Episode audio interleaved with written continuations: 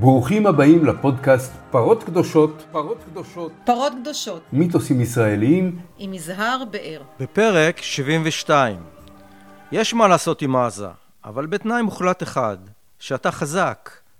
שיחת עומק עם איני עבאדי על עזה, על אסלאם וקנאות דתית ועל פתרונות אפשריים לסכסוך הלא נגמר. הוא מכיר את עזה ואת האסלאם יותר מכל יהודי ישראלי אחר שאני מכיר.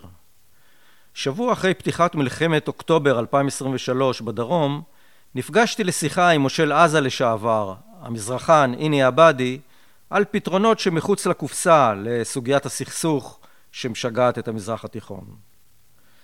עבאדי, שסייע למייסד החמאס, השייח' אחמד יאסין, בתחילת דרכו, מנתח את הסיבות להתעצמות המפלצת המאיימת כיום על קיומה של מדינת ישראל.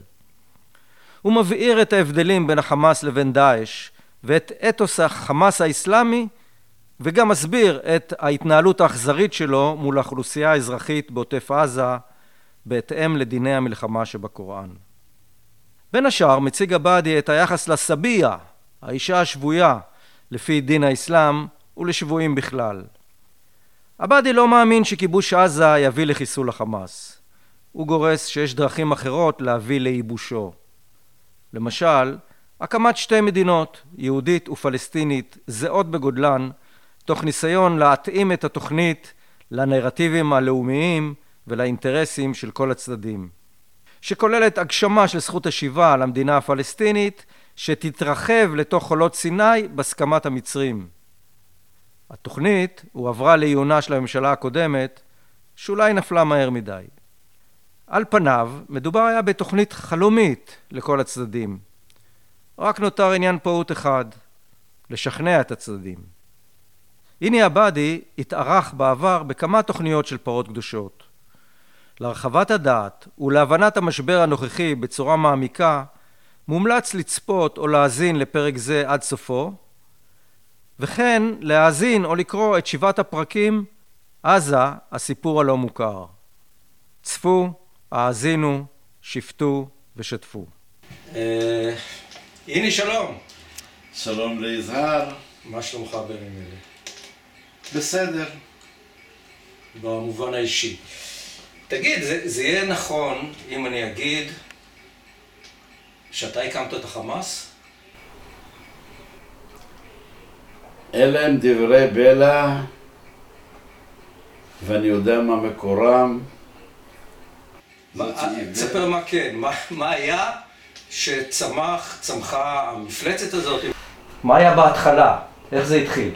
בשנת 1971, כשהגעתי לרצועה והייתי שם מפקד ומושל, אחרי תקופה מסוימת הבנתי שהדרך של שרון שהביא את המלחמה ברצועה עד לרמה של אומנות הייתה, פג... הייתה בה פגיעה אנושה באזרחים. והאזרחים הם פוטנציאל הגיוס למחבלים. באין, באין, באין תקווה, אז הפך להיות פוטנציאל הגיוס, האוכלוסייה האזרחית, חלק עם המחבלים יחידה אחת. וצריך היה להפריד ביניהם, וזה עיקרה של הפעילות האזרחית שעשיתי שם. והייתי זקוק לעזרה, לכל עזרה. לדוגמה, בצהריים, עם חילופי המשמרות בבית הספר, נמצאים ברחוב מאה אלף ילדים. לא עושים הרבה, אבל זורקים אבנים וחול. מאה אלף ילדים. מה אתה יכול לעשות? בדיוק באותו זמן, שייח' אחמד יאסין פנה אליי והציע את העזרה שלו. בדרך הקמת המוג'מע. אני אישרתי לו להקים את המוסד הזה. זה מוסד פילנטרופי אגודה עות'מאנית עוד. העזרה שהציע לי שייח' אחמד יאסין הייתה במסגרת הפעילות שלו במוג'מה, שזה אגודה עות'מאנית לפילנטרופיה, היה טיפול וריכוז ושליטה בבני הנוער. ולי באותו יום, ב-71, זה היה מאוד חשוב, כי לי לא הייתה תשובה להפגנת הילדים הזאת כל יום בצהריים. וסייעתי לו בהקמת מגרשי כדורגל, כדורסל, כדורעף, באולינג, גני שעשועים לילדים יותר צעירים. הוא ריכז אותם בשכונות, ובדרך שכזאת, זאת הייתה הסיוע. אבל החשיבה הזאת לא הביאה בעצם להתחלה של צמיחת התופעה הזאת? תראה, אני רוצה לפנות אל ההיגיון שלך. 71. חמאס קם כעבור 15 או יותר, 18 שנה. מי יכול היה במצוקה של אותה עת ברצועה לחשוב שארגון זה, המוג'מה, הפילנטרופיה, תצמיח גוף בדומה לחמאס. נכון, אם היה עיוורון בדרכי, היה שלא חשבתי על העובדה שכאשר מקימים קבוצת כדורגל או קבוצת כדורסל, בדרך למלחמה, למלחה, למשחק עם, נגד הנבחרת של הגדה המערבית במגרש בבית ספר פלסטין, אז יש משהו, תלבושת אחידה, כולם ימינה פני, קדימה צעד, זה בעצם... היית נוהג היום אחרת? זאת, היה בזה משהו מעין חינוך טרום צבאי. גם הוא לא חשב על זה. אלא שעבור כל כך הרבה שנים. כאשר הוא רצה לפעול, ולא בדרך הספורט, אמר, ימינה פני, קדימה צעד, אל הקלצ'ניקו. אבל זה כעבור 15 שנה. כן. אז אני רוצה... אני, אני רוצה להגיד לך, אני לא יודע כי לא שאלתי. לא ביררתי. האם הוא ידע תוכנית ארוכת טווח? זה, לא, לא, לא תוכנית העל של המוג'מה אל-אסלאמי ושל האחים המוסלמים? לא. ממש לא. טוב, אני רוצה לשאול אותך ככה, אנחנו עכשיו... ייחודה של האגודה הזאת זה פילנטרופיה לנזקקים. אוקיי. זה, זה הארגון חזית, מה מאחורי זה? בוודאי. בוא, אני, אני רוצה להתחבר לאירועים האקטואליים, הטראגיים שמתרחשים בימים אלה. אתה לימים למדת באוניברסיטה האסלאמית, יחד עם, עם שייח' אחמד יאסין. לא אוניברסיטה האסלאמית, באלעזר. קיימת במכללה. במכללה. לצידו של אה, אחמד יאסין. נכון. שהייתם גם. והוא אפילו, ואפילו הוא טען שאסור לך לעזוב את התפקיד כמושל. נכון. הוא חתם על אה, פטיציה. על הפטיציה. שלא תעזוב נכון. את עזה כמושל צבאי. נכון. עכשיו, ללא ספק, אה, אתה אחד המומחים לנושא האסלאמי, עם היכרות עמוקה ביותר עם המתרחש ברצועת עזה, לפחות אז. אז אני רוצה למקד את השיחה שלנו בשלוש סוגיות, שבאופן כללי זה האם ניתן להכריע את החמאס, לסלק אותו, לפרק אותו באמצעות כוח צבאי. הסוגיה השנייה זה איך אנחנו מסבירים את, את מה שקרה. באכזריות הזאת של, של ההתנהלות ש, שכולנו ראינו מול האתוס, האתוס של החמאס והאתוס של האסלאמי, והאם אה, חמאס, כמו שביבי אומר, זה... אה, דאעש. דאעש.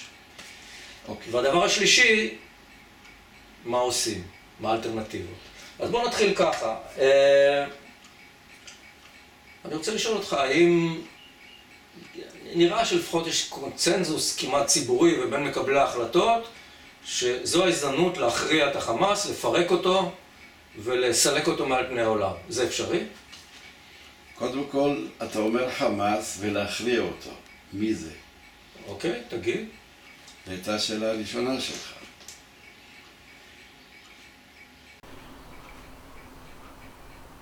חמאס זה חרקה מוקאומה אסלאמיה. התנועה להתנגדות מכר אסלאמית. הוא בן טבעי, בן טבעי של האחים המוסלמים במצרים. בוא לרגע, בקיצור נמרץ, נעשה סדר. האחים המוסלמים במצרים הם בעלי חלום חזון להקמתה של חליפות אסלאמית ראשונה, יש ארבע, במרחבי העולם הערבי במזרח התיכון, לא כולל צפון אפריקה. כלומר, במדינות המזרח התיכון, יצירה של גוש אסלאמי אחד אחוד, וזאת תהיה החליפות שמדברים בה. זאת אומרת שאנחנו לא מדברים על אה, ארגון לאומי מקומי, או, או, או ארגון לאומי מקומי אסלאמי שהוא בתוך אג'נדה הרבה יותר גדולה. נכון, הוא בת של האחים המוסלמים. את כוונותיה של התנועה הזאת, מוחמד מורסי הביא בטיוטת החוקה שהוא הביא, שהביאה לנפילתו. כי זה לא ברצונם של אזרחי מצרים. שבוודאי חלק מאלה שהפילו אותו היו גם אלה שבוחרו אותו להיות נשיא. היה שנתיים. תעיין בחוקה שאותה הוא הציע, אתה תראה שהחזון הזה, האסלאמי הזה, בדבר הקמת חליפות, הוא לא בהתאם לרעיונותיהם, תפיסת עולמם של חלק גדול מהמצרים, לכן mm-hmm. קרה שהצבא בפיקודו של כן. סיסי השתלט. Mm-hmm. יש רעיון של חליפות נוספת שנקרא החלום של דאעש, דאולה אסלאמיה פיל עיראק ושם, מדינה אסלאמית בסוריה רבתי נקרא לזה, ועיראק. לימים השם הזה הוחלף, זה נקרא דס. הפרטנזות עלו על גדותיהם, והם לא יותר אומרים בהגדרה טריטוריאלית איפה, אסלאמיה בשם ולעיראק, אלא דאולה אסלאמיה ברחבי העולם. והפרוטנזיות האלה הביאו גם לחיסולם.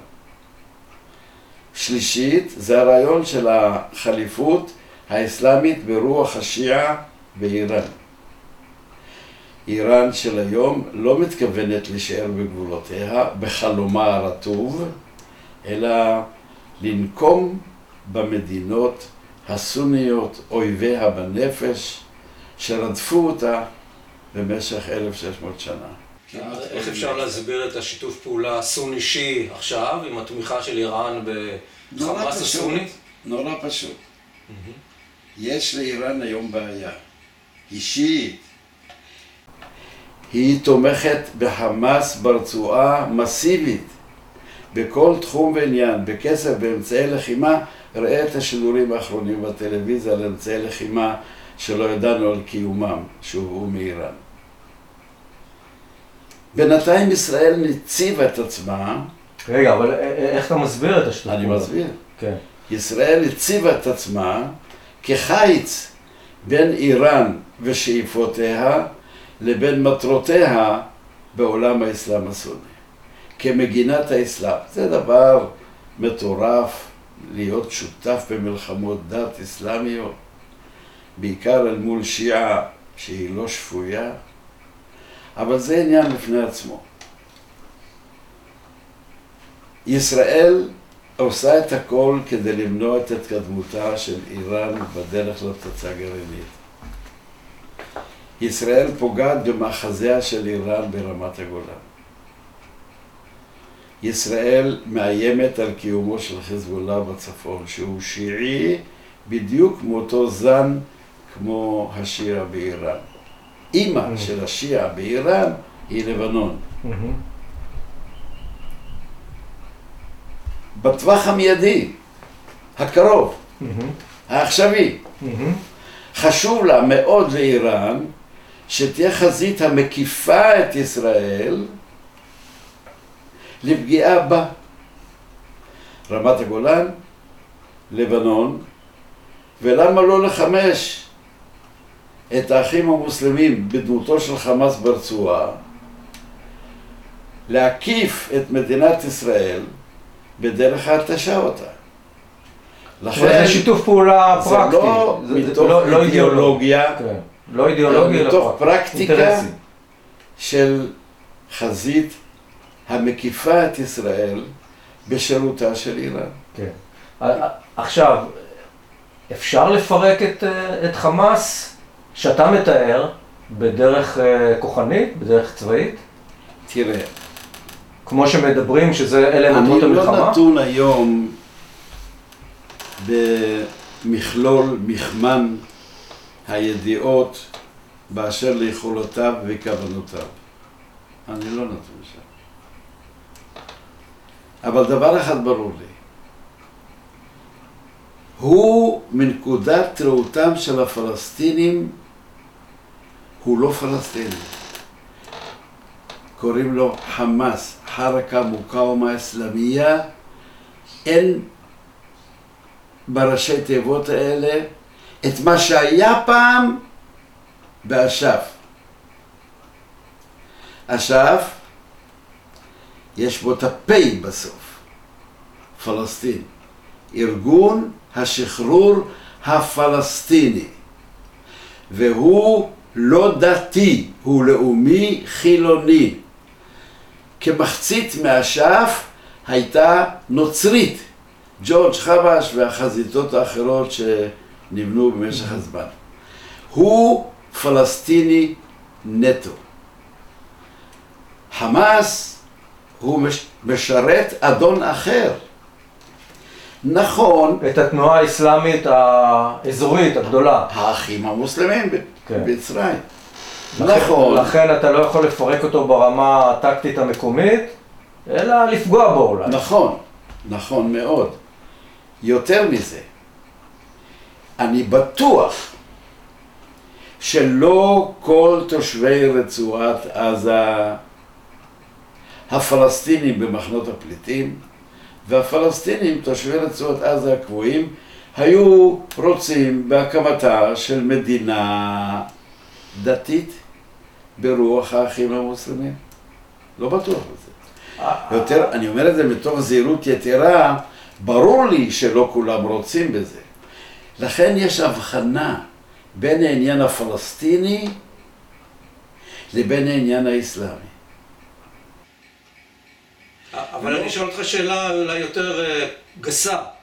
שואלים אותך, מתייעצים איתך מקבלי ההחלטות, ואומרים לך, תענה, להיכנס לעזה עם כל הכוח עכשיו, ולנסות לפרק את, ה, את החמאס, כמו, ש, כמו שאומרים כל הדוברים, או היית נותן להם עצה אחרת. נכון. יופי של שאלה. אינני יודע מספיק אם אכן הרעיון למחוק את החמאס, בדומה למה שקרה בקואליציה הבינלאומית לדאעש, אינני יודע. ייתכן שכן, ייתכן שלא. אבל ברור לי דבר אחד, להשיג את המטרה הזאת יהיה מחיר כבד מאוד מאוד. אני הייתי מציע דרך אחרת. אז תכף נגיע אליה. אבל האם החמאס הוא אלמנט שאולי דווקא בגלל כוחו, שאפשר יהיה להגיע, או אפשר היה להגיע איתו להסכם פוליטי? בחיים לא. לא. לא. לא. לא. כי ישראל היא אבן נגף, עצם בגרון למימוש חלום אסלאמי. אמרתי לכם בראשית הדרך, חליפות אסלאמית ערבית, כלומר בארצות ערב. אבל אה, מה עם הודנה וכל ה... מה שמאפשר אותו אסלאם עולמי, או, או, או האתוס האסלאמי? הודנה לטווח ארוך. למה אתה מתכוון? תגיד אתה, מה האפשרויות? לא. תראה, הפסקת אש טקטית לשנים, לעשרות שנים אולי. זה אפשרי. מבחינה יורידית, חוקה אסלאמית, זה אפשרי. לא ניתן להגיע אל המדרגה העליונה שלא הגענו אליה לא בהסכמים עם מצרים ולא בהסכמים עם ירדן, לרמה של סולח. זה שמה של מכה. לזה אי אפשר להגיע. אבל להודנה ולסלאם, להפסקת נשק, להפסקת שביתת נשק ולשלום, זה ניתן להגיע. זה ניתן להגיע. הייתה הוכחה יוצאת מן הכלל. בצלחת התעלה במלחמת יום הכיפורים, סאדאת הפך להיות לאליל במצרים, אבל טוטאלית. שזה היה חלום של כל מצרי, בין אם הוא איש האחים המוסלמים, בין אם הוא לא איש האחים המוסלמים. ואז תשאל את עצמך את השאלה, למה רצחו אותו? האחים המוסלמים, סמל סלמבולי, באותו מפגן של מלחמת אוקטובר, ירה בו. שעד עכשיו הוא בכלא. כי בביקור שלו בכנסת הוא אמר שלוש פעמים no more, no more, no more. זה לא סלאם, שאליו ישנה את ההסכמה, אלא ביטול מצב המלחמה, סולח. לזה אתה לא היית רשאי. הוא לא במקרה נרצח על ידי איש האחים המוסלמים, מפני שהוא פגע בציפור הנפש שמעבר למה שמותר. סולח בלתי אפשרי. ההסכם בינינו, בין מצרים, בינינו, בין ירדן, הוא הסכם שלום. וכדאי שתדע מהי הגדרה של ההתכו... מה ההגדרה וההתכוונות של מצרים וירדן בחתימת ההסכם הזה. ההגדרה אומרת ככה: הפסקת אש מתמשכת ללא הגבלה של זמן. הודנה כן, יש לה הגבלה של זמן. סלאם לא, ללא הגבלה של זמן. אבל כאשר אחד משני הצדדים, שני הצדדים, מגיע למסקנה, הוא בעצמו, שתקופת הפסקת האש באה לקיצה, מותר לו לפתוח באש, כי אין סול, יש רק סלאם. זה, זה ההגדרה של סלאם. זה מצב היחסים, מצב השלום עם ירדן ומצרים? בוודאי. סלאם, לא סור. בוודאי, בוודאי. כן. על זה הוא שילם את המחיר בחייו, כי הוא אמר no more. No more war. תגיד, אתה הופתעת מגילויי האכזריות שהתבררו במתקפה האחרונה של החמאס? לא, אוקיי. לא. אז רציתי לשמוע ממך איך הדברים שאנחנו אה, שומעים עליהם וחלק רואים, זאת אומרת, אה, פגיעה בזקנים, ילדים, אה, נשים, טענות על אונס נשים, שריפה של, של חיילים ואזרחים חיים, קטיעת ראשי חיילים, ככה הבנתי. האם זה תואם את האתוס שאתה מכיר, של החמאס או של האסלאם בכלל? כן. חמאס, אחים מוסלמים וקוראן חד הם. חמאס, האחים המוסלמים וקוראן חד הם. תזכור, הערת ביניים, קריאת הקוראן בסונה היא לא כמו קריאת הקוראן בשיעה. זה קריאה אלגורית אחרת בשיעה. לכן, עזוב, זה שני עולמות שונים. בשיעה זה אלגורית. בשיעה. כן. הקוראן כל מי שהוא עובד אלילים, אחת דתו, מוות או התאסלמות, חזרה בתשובה. לכל מי שהוא עובד אלילים, אחת דינו מוות אם הוא לא מצטרף וחוזר בתשובה אל חיק האסלאם. אבל אנחנו היהודים והנוצרים לא בקטגוריה הזאת. אבל בני הדתות המונותאיסטיות, יהדות, נצרות ודת זרטושטרה, הם, יש להם הנחה. אלה יקראו אהל זמה, בני החסות. מהמם. המילה אומרת כבר את הכל, בני חסות, כלומר אין להם ריבונות, הם משלמי מס גולגולת, הם מושפלים, אבל אין חובה להרוג אותם. אז מה מה עם דיני המלחמה לגביהם?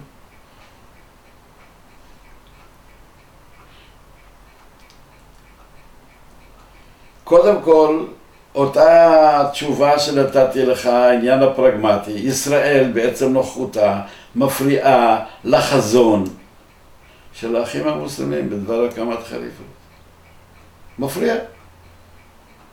אבל מה אבל התפקיד? העניינים הרבה יותר עמוקים, שיש בהם להסביר את ההתנהגות שלהם ביישובים שבעוטף. ועל מה שקרה בשבת, יכול להיות שזה אה, התפרצות, אה, איך נקרא לזה? לא. זעם אמוציונלי שלא קשור... זה תוצאה של חינוך מסיבי, רציני, מעמיק. חינוך דתי? בוודאי.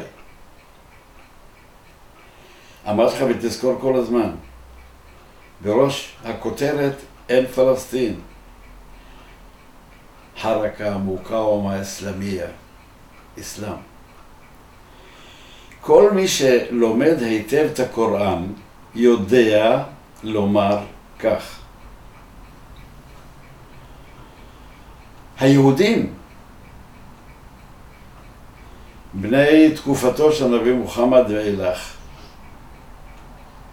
הם לא אותם בני ישראל, בניו של משה, שקיבלו את התורה מעמד על סיני. יש פולמוס קשה מאוד נגד התושבע שבספרות הדתית העברית, היהודית. נגד התלמודים והמשנה מקודם, נגד ספרות השו"ת, בטענה שהיא יצירה של בני אדם ולא ניתנה משמיים. זה מה שהאסלאם טוען היום, היום. מאז ימי הנביא מוחמד. אבל... בני ישראל של היום, היהודים של היום, הם לא אותם יהודים שהתכוונו אליהם, שזה לחומרה, לא לכולה. מה? זה לחומרה, לא לכולה. ודאי, חומרה. זה לא אותם בני ישראל שיצאו ממצרים וקיבלו את התורה, אלה זייפו את התורה. וכל ספרות הקודש היהודית נכתבה על ידי תלמידי חכמים המכונים בקוראן אל-רסיכון פיל עלמי, השוקדים על הידע.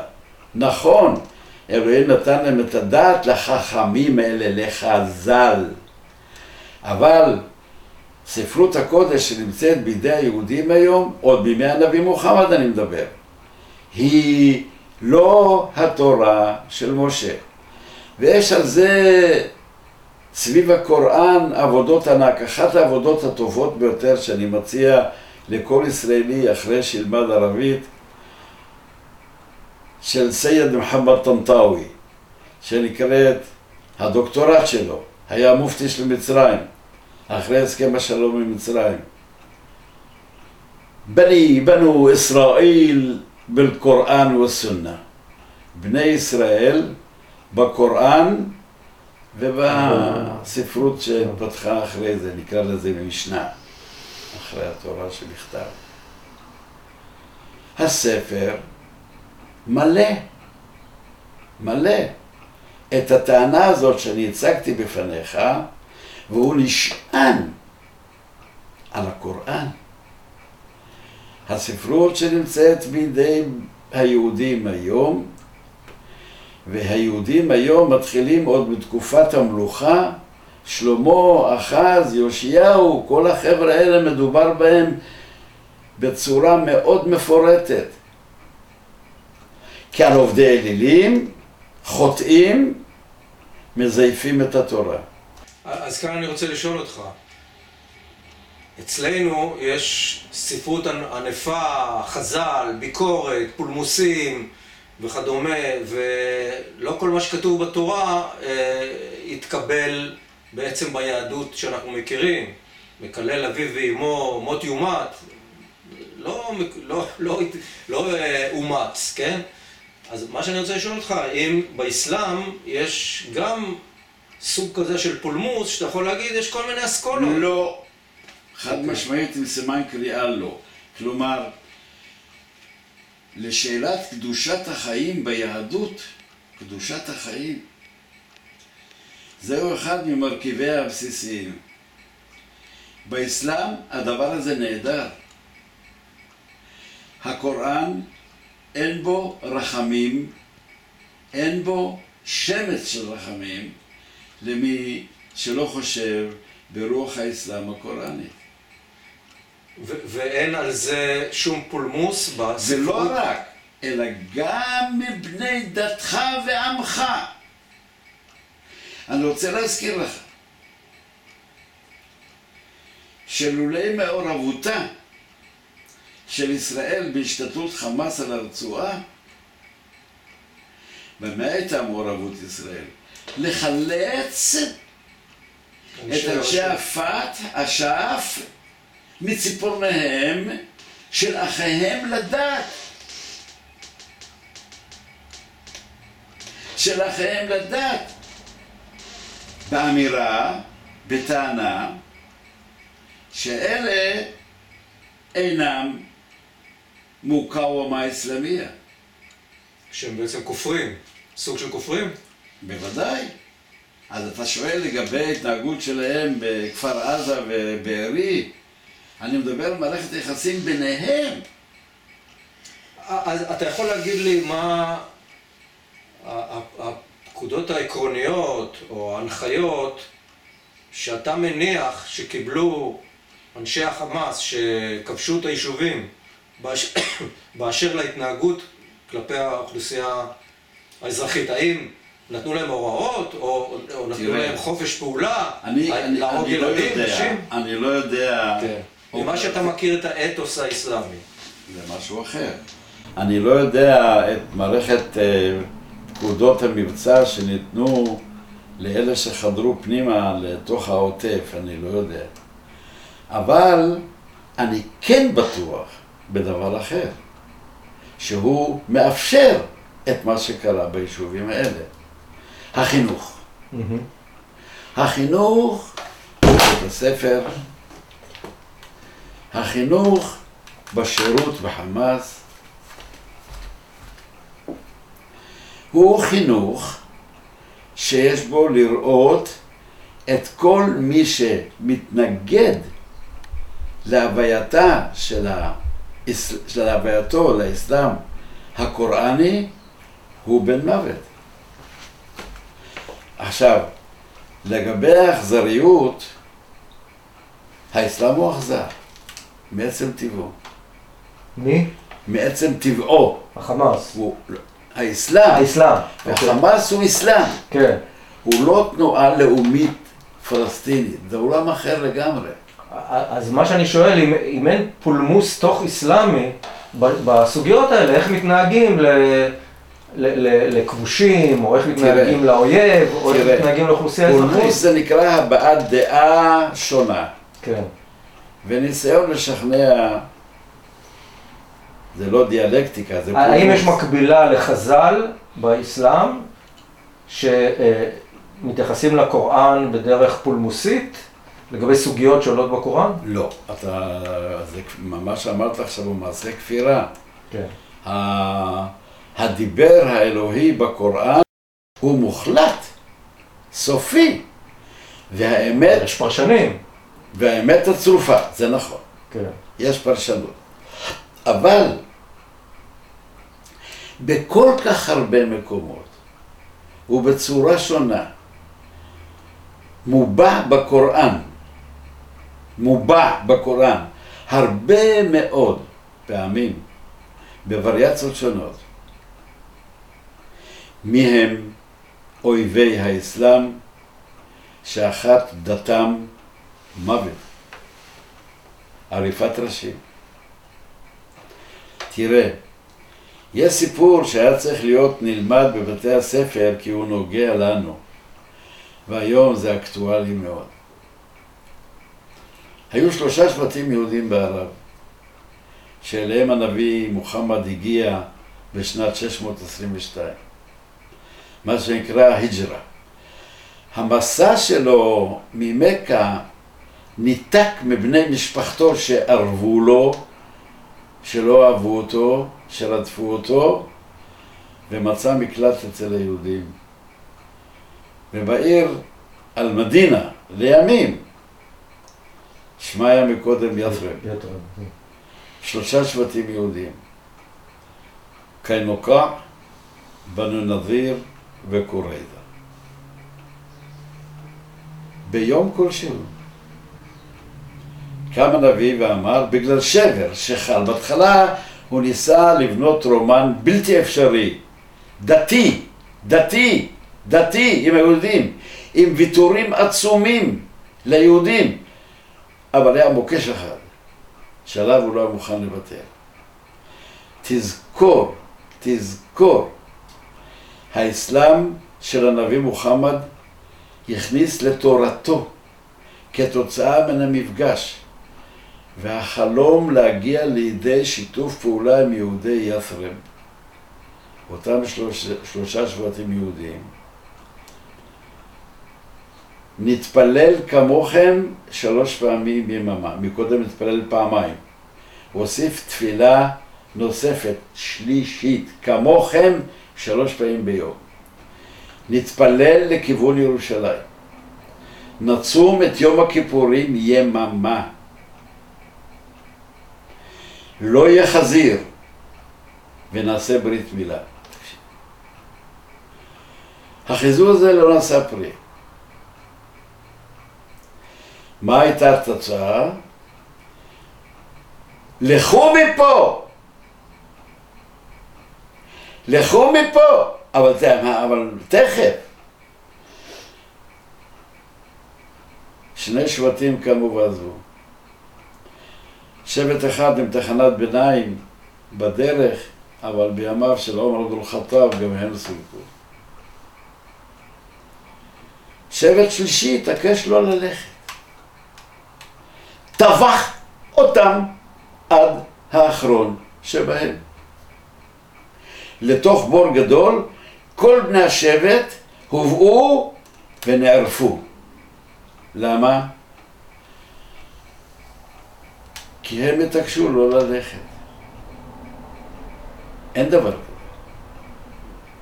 ברגע שגזרתי עליכם לא יהיה אף בן דת אחרת פרט לאסלאם בחצי האי, אז אתם תערפו.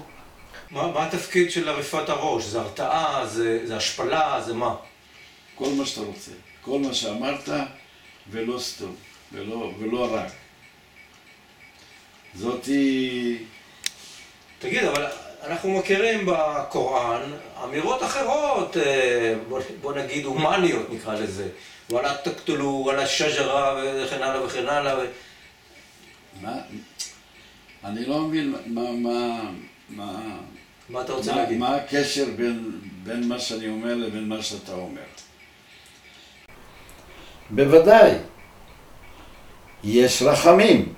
על מי? אתה לא שואל. כל מי שעומד בדרכו של האסלאם ולא ממלא אחר הוראותיו,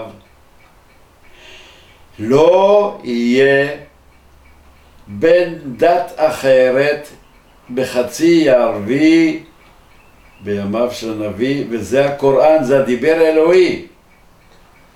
מי שנוהג אחרת, אחת דתו. מי שמתנגד, אחת דתו. עריפת ראש, מוות. תגיד, ב- בין הדוברים, או ב- בין ההוגים עד ימינו, לא היו כאלה שאמרו, אנחנו בתקופה שונה, אנחנו אולי צריכים לפרש את זה אחרת? אה, ברור, כן. ברור. ברור שהיו. אז מה, קרה, מה קורה עם הפולמוס הזה, או האם ישנו פולמוס כזה? כי אתה אומר אין פולמוס. ברור שישנו. חוסיין הוא בנו של, הוא נכדו של, נכד, סבא רבא של חוסיין. זה שאיתו מוחמד, עשו את ההסכם, אתה מדבר על חוסיין המלך? חוסיין המלך, כן. סבא רבא שלו חוסיין. כן, והוא היה זה שהייתה חליפת המכתבים בינו ובין מקמהון. כן. חוסיין. על רקע זה המרד הערבי, כיבוש כן. הארץ בשנת 1916, סיפור בפני עצמו. הוא נצר לבית האשמי שהיו אחראים על שמירת המקומות הקדושים באסלאם בערב. הוא חתם על הסכם שלום.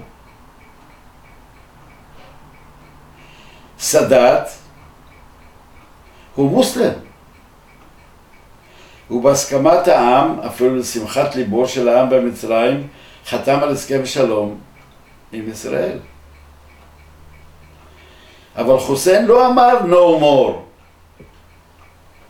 סאדאת טעה ואמר, זה שילם בחייו. אתה חושב שזה בגלל כלומר, זה? אני חוזר, כבר אמרתי, אפשר ימים של שביתת נשק, ויכולה להיות ארוכה ככל שתהיה, כן. אבל אין בה לוותר על מה שהוא בלתי ניתן להתרה, לוויתור, להסלמה, לה, להגש, לה, לריכוך. זה... אני רוצה לשאול אותך שאלה כזאת. אה, נתניהו עושה עכשיו הקבלה מלאה בין אה, אה, חמאס לדאעש. ההקבלה הזאת נכונה? במידה מסוימת היא נכונה. איפה-. יש הבדלים? בוודאי. כן. של דאעש היו כלל עולמיות. עם הקמתו של דאס במקום דאעש. דיברנו על זה. הפרטנזיות של האחים המוסלמים הן מוגבלות. מוגבלות זה מה אומר מקומיות? כי אתה אומר שהם לא- שפלסטין לא מוזכרת. איפה? ב- ב- בשם למשל חמאס. אבל חרקת מוקאוומה. אתה כל הזמן שוכח את מה שאמרתי פעמיים ושלוש. חמאס הוא בן של האחים המוסלמים, הוא בת טבעית שלה, ברוחה.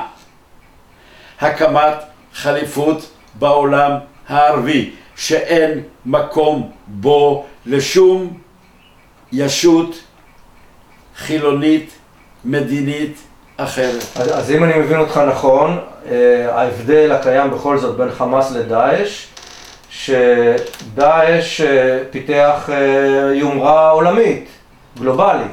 תגיד דס. דאס. תשתמש כן. בווריאציה החדשה. נכון. הוא ביטל את הגבולות של משאלות הלב בדבר היקפה של המדינה האסלאמית. אוקיי. חמאס ה... הוא מדינה, הוא חליפות אסלאמית מוגדרת טריטוריאלית. שזה המרחב הערבי. שישראל כמו עצם בגרון. במרחב הערבי שהיא כמו עצם בגרון.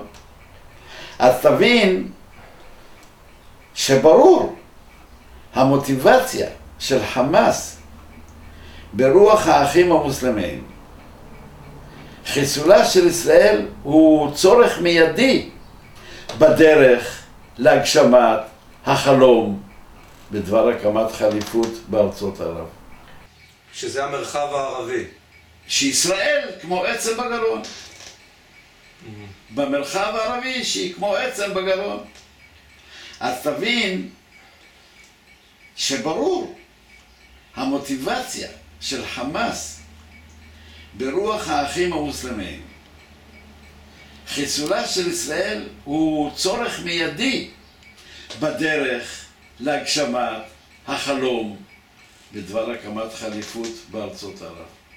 כשאתה ישבת בזמנך כמושל עם אה, שייח' אחמד יאסין, הוא דיבר על רעיונות כאלה? הוא הזכיר רעיונות כאלה? דיברתם על דברים כאלה? או שהוא נזהר מאוד? אני רוצה לקום להביא משהו, אפשר? רגע, אבל אחרי זה. לא, אני רוצה לעלות על השאלה שלך. אתה מדבר על המגילה? לא. אפשר? כן. תמשיך, הכל עובד.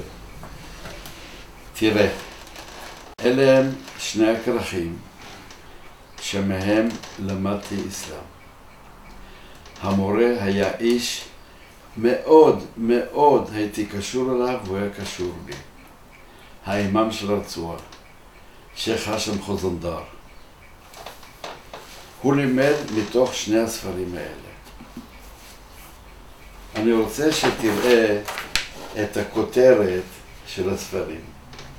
בנו ישראל פיל קוראן וסונה. לא אני בחרתי את הספרים האלה. זה של טנטאווי? בטח. כן. מופתי של מצרים. כן. בני ישראל בקוראן ובסונה. כלומר, בפרשנות של הקוראן מיד אחרי חתימתו. כן. אבל, זה מקובל על העולם האסלאמי בכללותו, או, ש, או שזה אסכולה? אתה אומר עולם אסלאמי? סוני? אתה מתכוון לסוני? כן, הסוני, כן. ברור.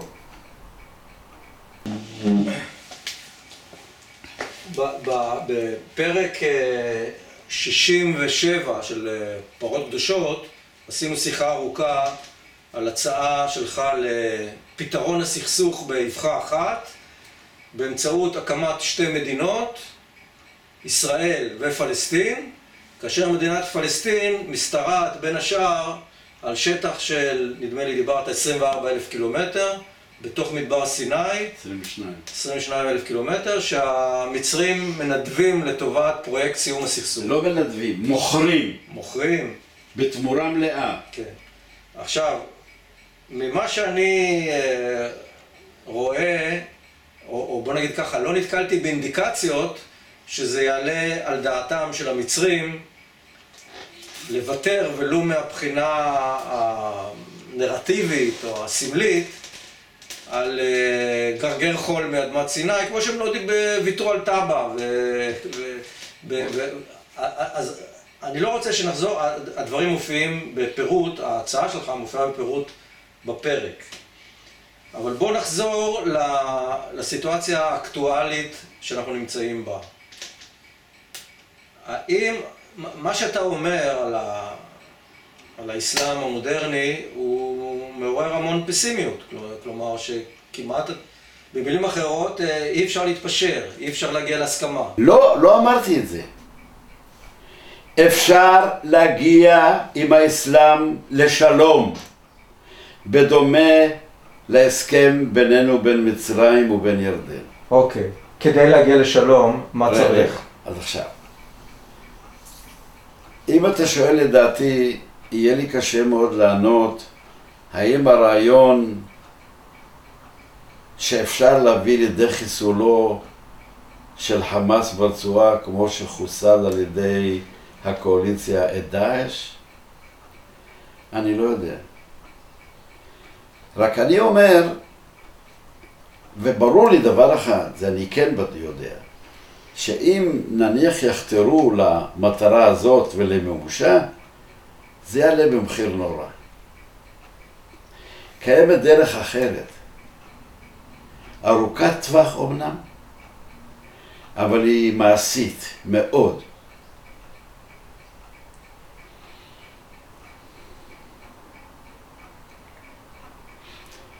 צריך מהלך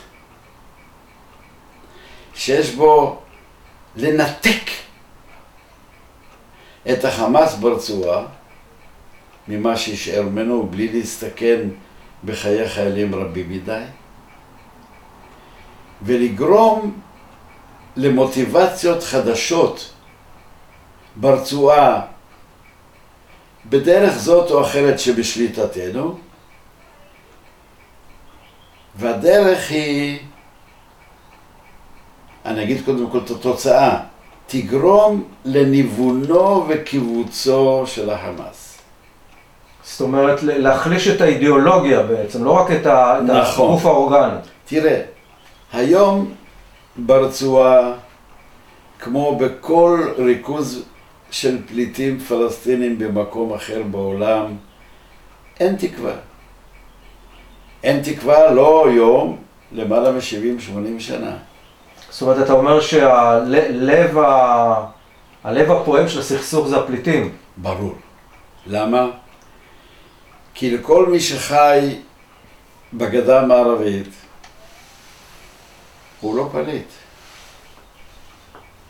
רובם. הוא לא פליט. הוא לא חי כמו פליט. יזהר, תזכור את מה שאמרנו המון פעמים. לב ליבה של הבעיה הפלסטינית ישראלית זה זכות השיבה. חק אל-עודה, חק אל-עודה, חק אל-עודה, חק אל-עודה. מה שערפאת. כי הוא היה פלסטיני. חמאס לא. חמאס הוא מצרי. זה שתי ישויות שונות.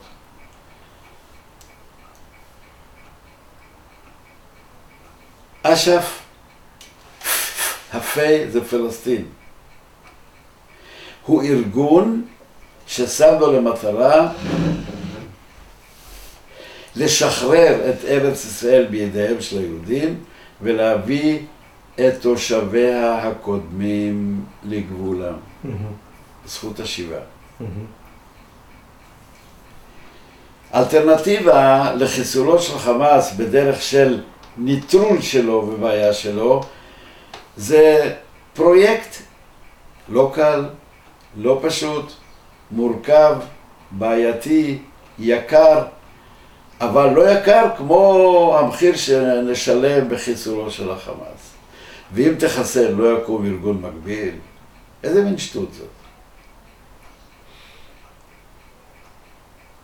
צריך שמדינת ישראל, לאור הלקחים שלה באירועים האחרונים, להבין, אסור יותר להדחיק את פתרון השאלה הפלסטינית. הפלסטינית, הבעיה הפלסטינית יש בה שני מרכיבים שאסור לרגע לשכוח. בלעדיהם אין סידור. א', את זכות השיבה, וירושלים בירת פלסטין. בלי שני הדברים האלה, בחיים לא תיפסק שפיכות הדמים. אז מה אתה, מה אתה עושה עם... וקיימת מוטיבציה כבירה בגלל השנים שחלפו. תזכור, לב ליבה של הבעיה הפלסטינית זה הפליטים. אני לא אומר שאין בעיות אחרות מעבר לפליטים של מחנות הפליטים, ברצועת עזה, בירדן, בלבנון, במקומות אחרים, אבל תבין, מנקודת ראותי, המוטיבציה הזאת שבחיים לא תכבה, בחיים לא תכבה, אפשר שרק תלך ותתעצם, זה הטרגדיה שהם חווים במשך למעלה מ-70-80 שנה. יזהר, אנחנו, הישראלים היהודים, שידענו בכל התקופות פורענויות ורדיפה, צריכים להיות רגישים לדבר הזה בגלל טבענו. יזהר, אמרתי לך, ולא פעם ראשונה ולא פעמיים, מחנה הפליטים שתי זה 700 דונם. 700 דונם זה פחות משלושת רבעי קילומטר רבוע אחד. חיים למעלה משלושים אלף איש. כדי להבין את המשמעות של המספרים האידיוטיים האלה, שבשטח פחות משלושת רבעי קילומטר רבוע אחד, של למעלה משלושים אלף איש, לך לחיות שם שבוע. תישן איתם. תהיה איתם. אתה רוצה את ה... ואתה תגלה לדעת, תגלה לדעת, שבחדר של שלושה על שלושה מטר נמצאים שמונה עשרה איש, אחרת אי אפשר לאכלס בשטח של פחות משלושת רבעי קילומטר רבוע למעלה משלושים אלף איש. בלי מים, בלי חשמל, בלי ביוב. ישראל כאלטרנטיבה לחיסולו של חמאס והמחשבה מרחיקת הראות ייבוש שלו, ניתוק שלו מהטרגדיה הפלסטינית היא הקמת שתי מדינות לשני עמים. השמאל בישראל הזוי, טיפש, כי הלא ונניח ולא הייתה התנחלות ולו אחת. היום יש 520 אלף יהודים בגדה המערבית. שטחי A, B ו... שטחי A ו-B מלאים, C פחות. האם בשטח של 6,000 קילומטר ואין בו אף יהודי אחד ניתן לממש את זכות השיבה? שכחתם שלפני מלחמת ששת הימים נאבקנו במלחמות ישראל ערב על שאלת פלסטין? זאת אומרת, זה לא מתחיל מששת הימים. זה מתחיל בראשיתה של הציונות מעלייה שלישית. לא ראשונה, לא שנייה, עלייה שלישית. אבל לא זה המקום להסביר למה מעלייה שלישית דווקא.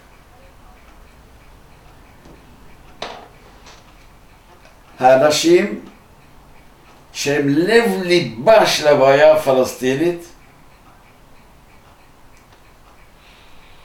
כמהים, רוצים יותר מכל דבר אחר. הנה, אבל ההצעה שאתה מציע להקמת שתי מדינות, שהמדינה הפלסטינית בחלקה תתבסס בשטח שהוא כיום מצרי, היא תלויה ברצונו הטוב של צד ג' רגע, אבל זה, חלום תן לי רגע לגמור את המשפט ואני מיד מתכוון כן. לענות על זה. בהזדמנות הזאת אני אחזור למה שאמרתי לך לא פעם אחת. איך תסביר? עובדה, עובדה נחרצת, מוכחת, חיה, שבחודש אחד, חודש אוגוסט של שנת 1971, הוצאתי מתוך מחנות הפליטים עזה, מתוך כלל מחנות הפליטים, משתי ומג'יבליה, למעלה משלושים אלף איש. בהסכמה. בהסכמה, בלי ירייה אחת. לצורך יישוב מחדש. ברור. ליישוב מחדש שיש בו טיפת מים, טיפה חשמל וטיפה אוכל. אוקיי, בסדר. תקשיב, שלושים אלף! תראה לי עוד מקרה אחד בהיסטוריה הישראלית-פלסטינית שמישהו הוציא. אני יודע, אני הקשבתי. אני... הם, אני- קר, הם קראו לך, הם, קר- הם קראו לך ג'ורג' חבש. הם- שאתה מדבר כמו ג'ורג' חבש. באחד מהמבצעים שאלו דיין, למה אתם כל כך, דיין שאל אותם, למה אתם כל כך אוהבים אותו? אז אמרו לי, תשמע, הוא מדבר אלינו כמו ג'ורג' חבש. התשובה לדיין הייתה. כן, שהם היו לוקחים אותך לכתפיים בתור מושל צבאי. כן, כן. עכשיו, אני, אני חייב רק להגיד כאן במאמר אה, מוסגר, שאתה היית מושל עזה והתפטרת, או התכוונת להתפטר, אז חתמו על פטיציה עשרות אה, מנהיגים. לא התפטר. החלטתי לסיים כי הגיע הזמן לחזור הביתה וראיתי שסיימתי את תפקידי כן. ברמה שרציתי להגיע אליו, רציתי לחזור הביתה. אז תושבי הרצועה, על ידי נציגות של 32 איש, כתבו פטיציה שכל ראשי הערים המוכתרים בשכונות שבערי הרצועה, המוכתרים שבמחנות הפליטים, מורים, רופאים, סוחרים, עורכי דין, כולל אחמד יאסין. ואחרים, תשמע, ש- בין ש- יוזמי, שהם- בין יוזמי את הפטיציה הזאת, תקשיב, כן. בין יוזמי הפטיציה הזאת היה קרוב משפחה של אסמאעיל הנייה, מוחמד רבאח אל-הנייה. ו- והם הם בעצם הוא דרשו, חתום על זה, הם דרשו מדיין, שר הביטחון, שלא ייתן לך ללכת. שלא ייתן לי ללכת. שזה לדעתי מקרה יוצא דופן בהיסטוריה העולמית, שהנכבש דורש מהכובש להשאיר את המושל עליהם. למה? מפני. שאני עשיתי ככל שביכולתי להתיר את קשר הגורדי הזה בין האוכלוסייה בסבלה לבין הטרור. והם סייעו לי להילחם בטרור. אבל עברו מאז כמה שנים? רגע, עברו מאז הרבה שנים, 50 שנה. אבל לא נעשה יותר קל. הטרגדיה הלכה ותפסה תאוצה ונתקבעה יותר ויותר. עכשיו, שאלת שאלה לגבי הצד השלישי. אני יודע בתחושותיי הערניות שההצעה להקמת מדינה, מדינת אחות לצידה של ישראל בצד המערבי של גבול נגב סיני היא אפשרית והיא אפילו משרתת את מצרים ואני אסביר. מצרים שבשליטתו של סיסי היום היא למעלה ממיליון קילומטר, למעלה ממיליון קילומטרים רבועים. למעלה ממיליון קילומטרים רבועים. במדבר המערבי אין יישוב מצרי אחד.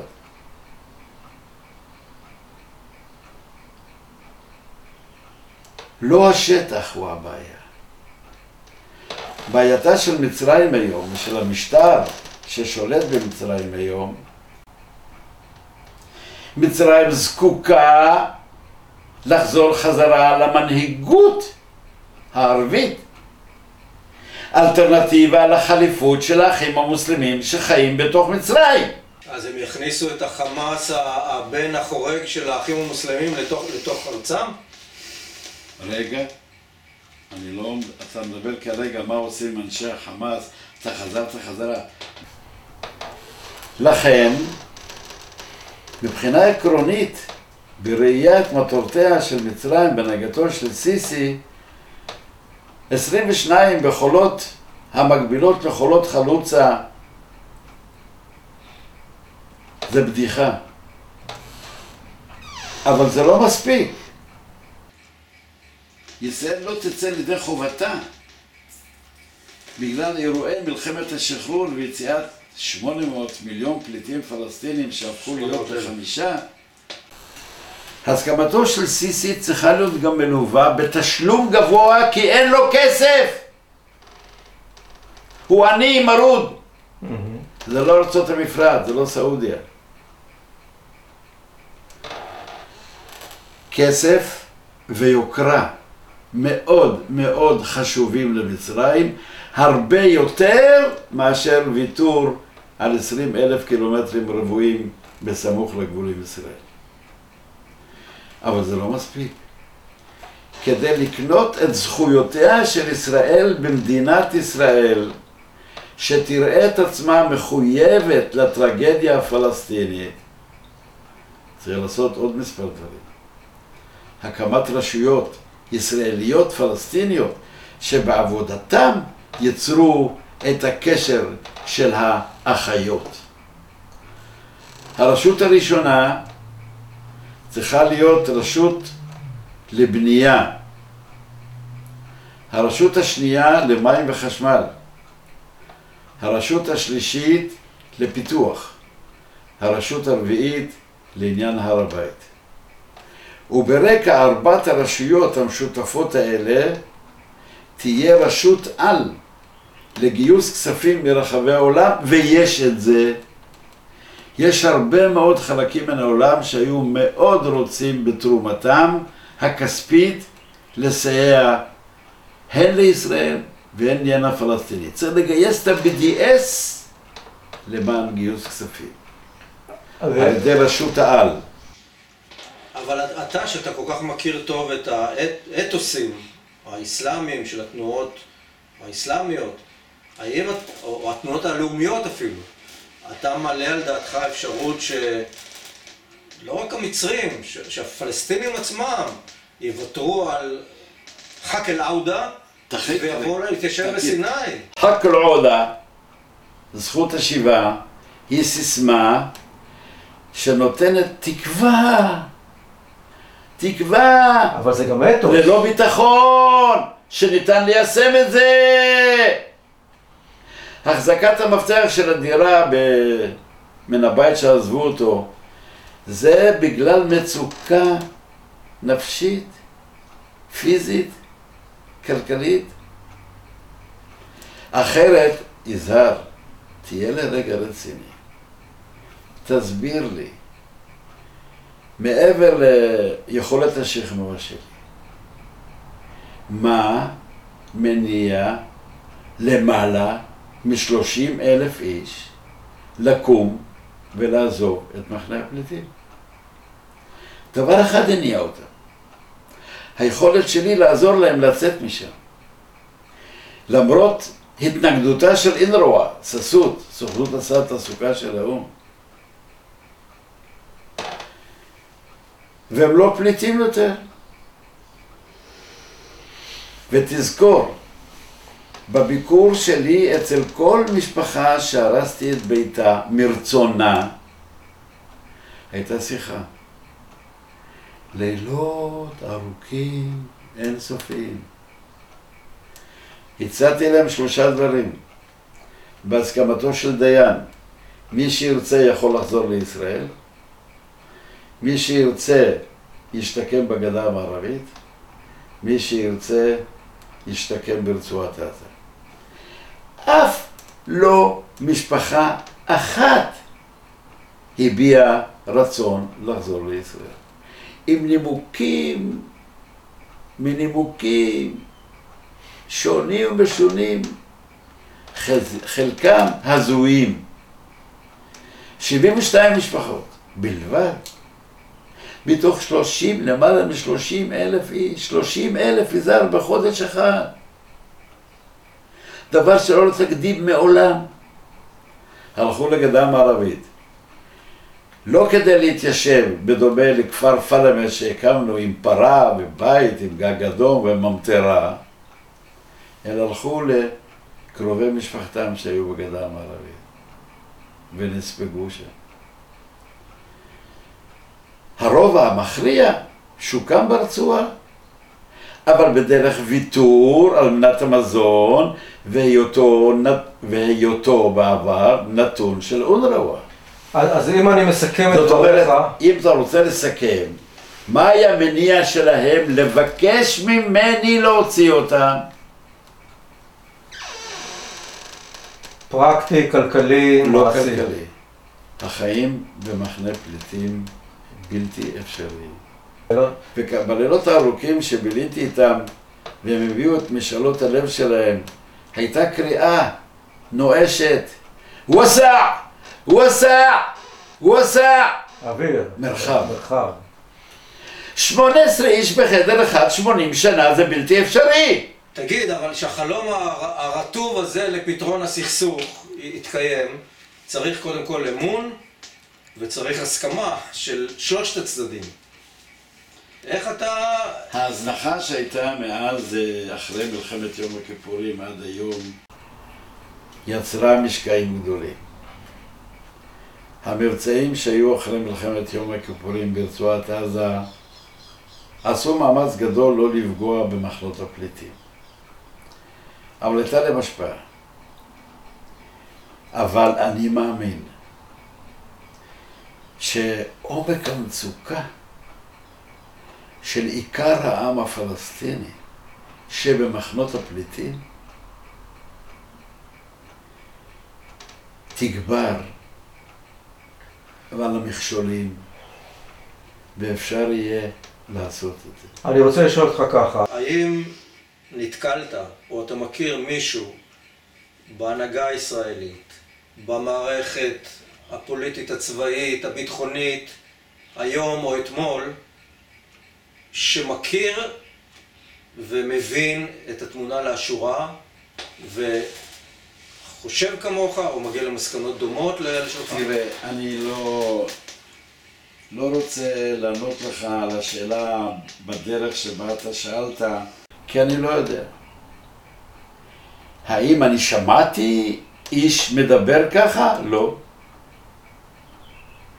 האם יש אנשים שחושבים על לב ליבה של הבעיה בדרך פתרונה ובכך לייבש את חמאס מבלי להרוג אותו אלא לייבש אותו. לא שמעתי. ואני לא יודע אם קיימת או לא, אני לא יודע, לא שמעתי. כן. אין לי כל ספק, אין לי כל ספק, שמה שאני אומר הוא בניגוד גמור למהלכיה של ישראל מימי אוסלו ורבין, ערפאת, ועד ימינו אלה. לאוסלו היה סיכוי? לא. למה? תראה, לאוסלו לא היה סיכוי, כי ערפאת לא הפסיק אפילו לשנייה אחת בדרכו מעזה לרמאללה או לירושלים, דרך החלון, לומר חק אל עודה, תקשיבו, תבינו. בהסכמי אוסלו, א', ב' וג', לא הייתה תשובה לחק אל עודה, לזכות השיבה. אבל דיברו על איזה פתרונות סמליים, לכ... לס... אי מספר- אפשר שהעם הפלסטיני לעולם יסכים לפתרונות חלקיים בלי פתרון מלא, שלם, טוטאלי לבעיית הפליטים וירושלים, כמו שאתה אומר. וירושלים. אבל תגיד, אולי אנחנו בפשטות, אנחנו בעיצומה של מלחמת דת בין שתי דתות. לא, עוד פעם תקשיב, עוד פעם אתה רוצה כל הזמן להכניס אותי למקום שאין בו מקום. תקשיב, זה, זאת לא מלחמת דת? תקשיב, תקשיב. ש, ששוחרי המקדש היהודים, תקשיב. שם מפוצצים את, אה, את המצב בהר הבית כל הזמן, תקשיב, המתנחלים בגדה אתה המערבית. מספר לי, אז הבעיה ישראלית פנימית. אה, אה, לא, אז אני אומר משני הצדדים, אבל לא. אבל רגע. אבל שתי דקות. לא, אבל רגע. אבל מכביש רמאללה, כביש 90, דרך כל העוטף את ירושלים, מבית סחור, בית לחם ועד לרמאללה, כל זה צריך להיות ירושלים המזרחית, בירתה של פלסטין. במתכונת שאני דיברתי עליה מקודם. כן, כן. אה, הרשות הזאת, תקשיב, כן. המשותפת, שחיה בחדר אחד, במשרד אחד, צריכה לדאוג לסדר יום, לתפילה של שני הצדדים, כולל נוצרים, ב- אתה מדבר על ירושלים, על... הר הבית. על- כן. וניקיון, סדר, לכבד את המקום הזה ולהחזיר עטרה ליושנה.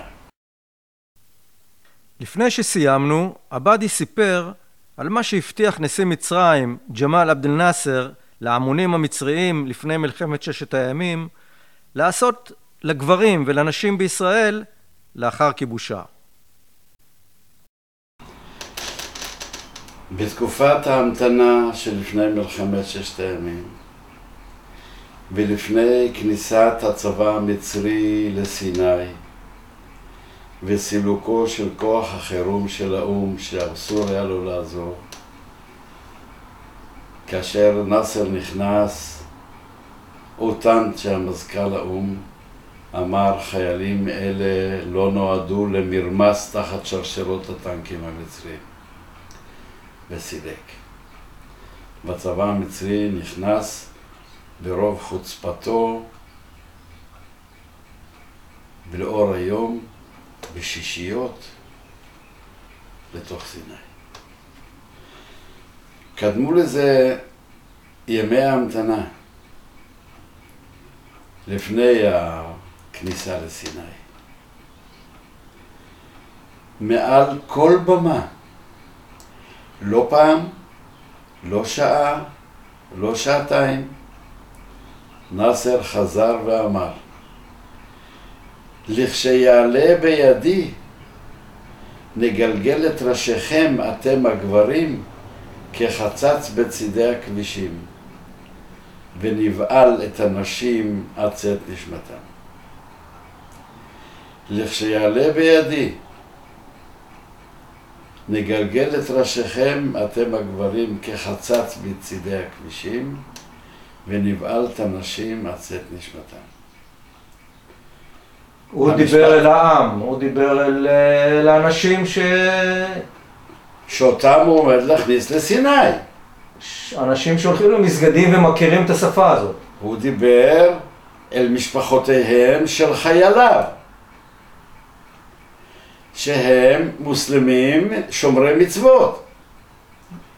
אמונים, להכניס בהם רוח לחימה ברור. על בסיס ה- האתוס המוכר לכל אחד של האסלאם, שבעצם כל מושג החילוניות הוא זר לו. נכון. אין, חילוניות, אין חילוניות, עד היום. אגב. מה? ב- ברוב, ב- עד היום. ככלל זה עד היום. כי אין המשפט הפרדה בדת הזה ומדינה. שהדהד בראשי כל השנים, רציתי לדעת מה המקור שממנו השתמש נאסר בדבריו. וישבתי לילות ארוכים לחפש את המקור, ומצאתי אותו. היחס אל הסביה השבויה, שאיננה. מוסלמית. הנערה השבויה. סייבר זה איש, לשון נקבה, זה גם נערה וגם אישה. כן. יש בקוראן המון. וערכתי דף לעצמי, אולי גם לתלמידיי. מניין נגזרו הרעיונות של אמירתו של נאסר בתקופת ההמתנה. אני חוזר פעם שלישית, לכשיעלה בידי, נגלגל את ראשיכם, אתם הגברים, כחצץ בצידי הכבישים, ונבעל את הנשים עד צאת נשמתם. פרשת השבויות בקוראן היא פרשה משמעותית. ארוכה, מקיפה. מה מותר לשובים לעשות בשבויות? בקוראן יש אמירה מאוד מפורשת ורחבה.